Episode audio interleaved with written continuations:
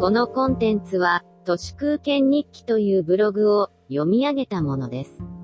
2020年12月2日水曜日、会社員や社会人根性が最初からない私にとっては、会社から借りていたものを少しずつ返すたびに、心の底から胸がすっきりします。私のような筋金入りの都市空間日記にとっての生きる基準とは、車谷長吉先生の無名時代であり、深沢七郎先生の逃亡時代であり、そんな作家先生にモデルを求めなくても、一生何の肩書きもないまんま生きている父なのです。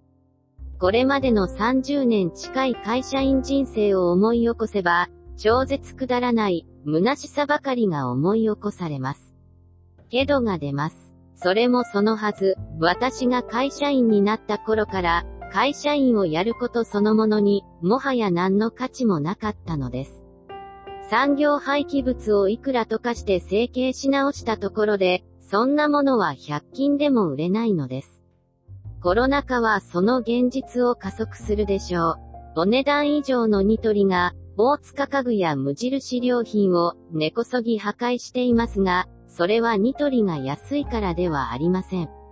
ニトリエフェクトのような魔性があると思います。私がジェフ・ベゾスなら、ニトリをいいねで買いたいです。ニトリ、実は結構お高いですよ。それなのに、彼らはどうして受けているか彼らの言葉で言う、トータルコーディネートです。下り坂を駆け下りていくお客さんの暮らしぶりが見えています。戦略とデザインです。創業者のニトリさんが、己の宇宙をちゃんと作ってる。サラリーマンには、逆立ちしてもこんなことできません。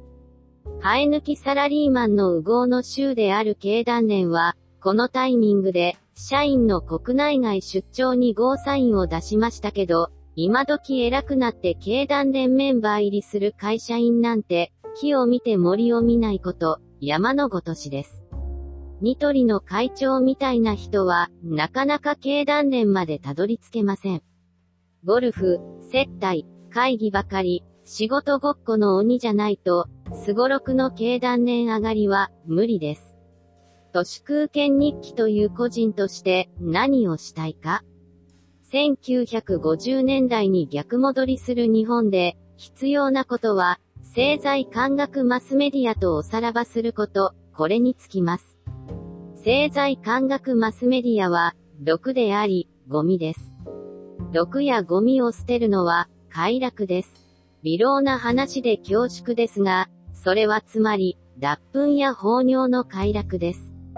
高度経済成長期の快楽とは、飲食や生殖の快楽ですが、都市空間日記の好きな快楽は、ほとんどはデトックスです。会社からの借り物を返却するとなぜ気持ちいいかそれが魂の脱粉だからです。アルコールを飲まないのも、毒やゴミを捨てるだけのこと、毒やゴミを捨てるのに、葛藤もスリップも花からありません。うんこを腸に戻したいですか？政財感学マスメディアの腐敗は、経済成長の腐敗です。とりあえず、飲み食いによる成長のことは置いておいて、排泄の端的に浸るべきなのです。人間には、生殖器をわいせつと捉える前に、肛門をわいせつと捉える、肛門器がありますけど、消費文明が終わるという、とてつもない巨大ニーズが、肛門期の快楽、文庫を我慢して、垂れた時のあの快楽にあります。子供は排便のタイミングを自分で判断するようになると、自信や、物を諦める能力や、我慢する能力が発達し、自立のための重要な一歩を踏み出す、とウィキペディアにあります。体の中をきれいにして、毒やゴミをなくしたい。この巨大ニーズが見えていれば鬼に干潮、いや金棒のはずです。アルコールやめたい、そんなの簡単です。アルコールは120%、毒やゴミだと腹落ちすれば、酒を無理やり我慢する地獄の人生からも解放されます。会社員なんていうのもほぼ、毒やゴミです。製材感覚マスメディア、これでもかと毒やゴミを価値あるもののように見せたがっていますけど、ゴミはゴミです。排泄の快感に比べれば、トータルコーディネートなんて、へみたいなもんです。以上、本日も最後まで誠にありがとうございました。人の行く裏に道あり花の山。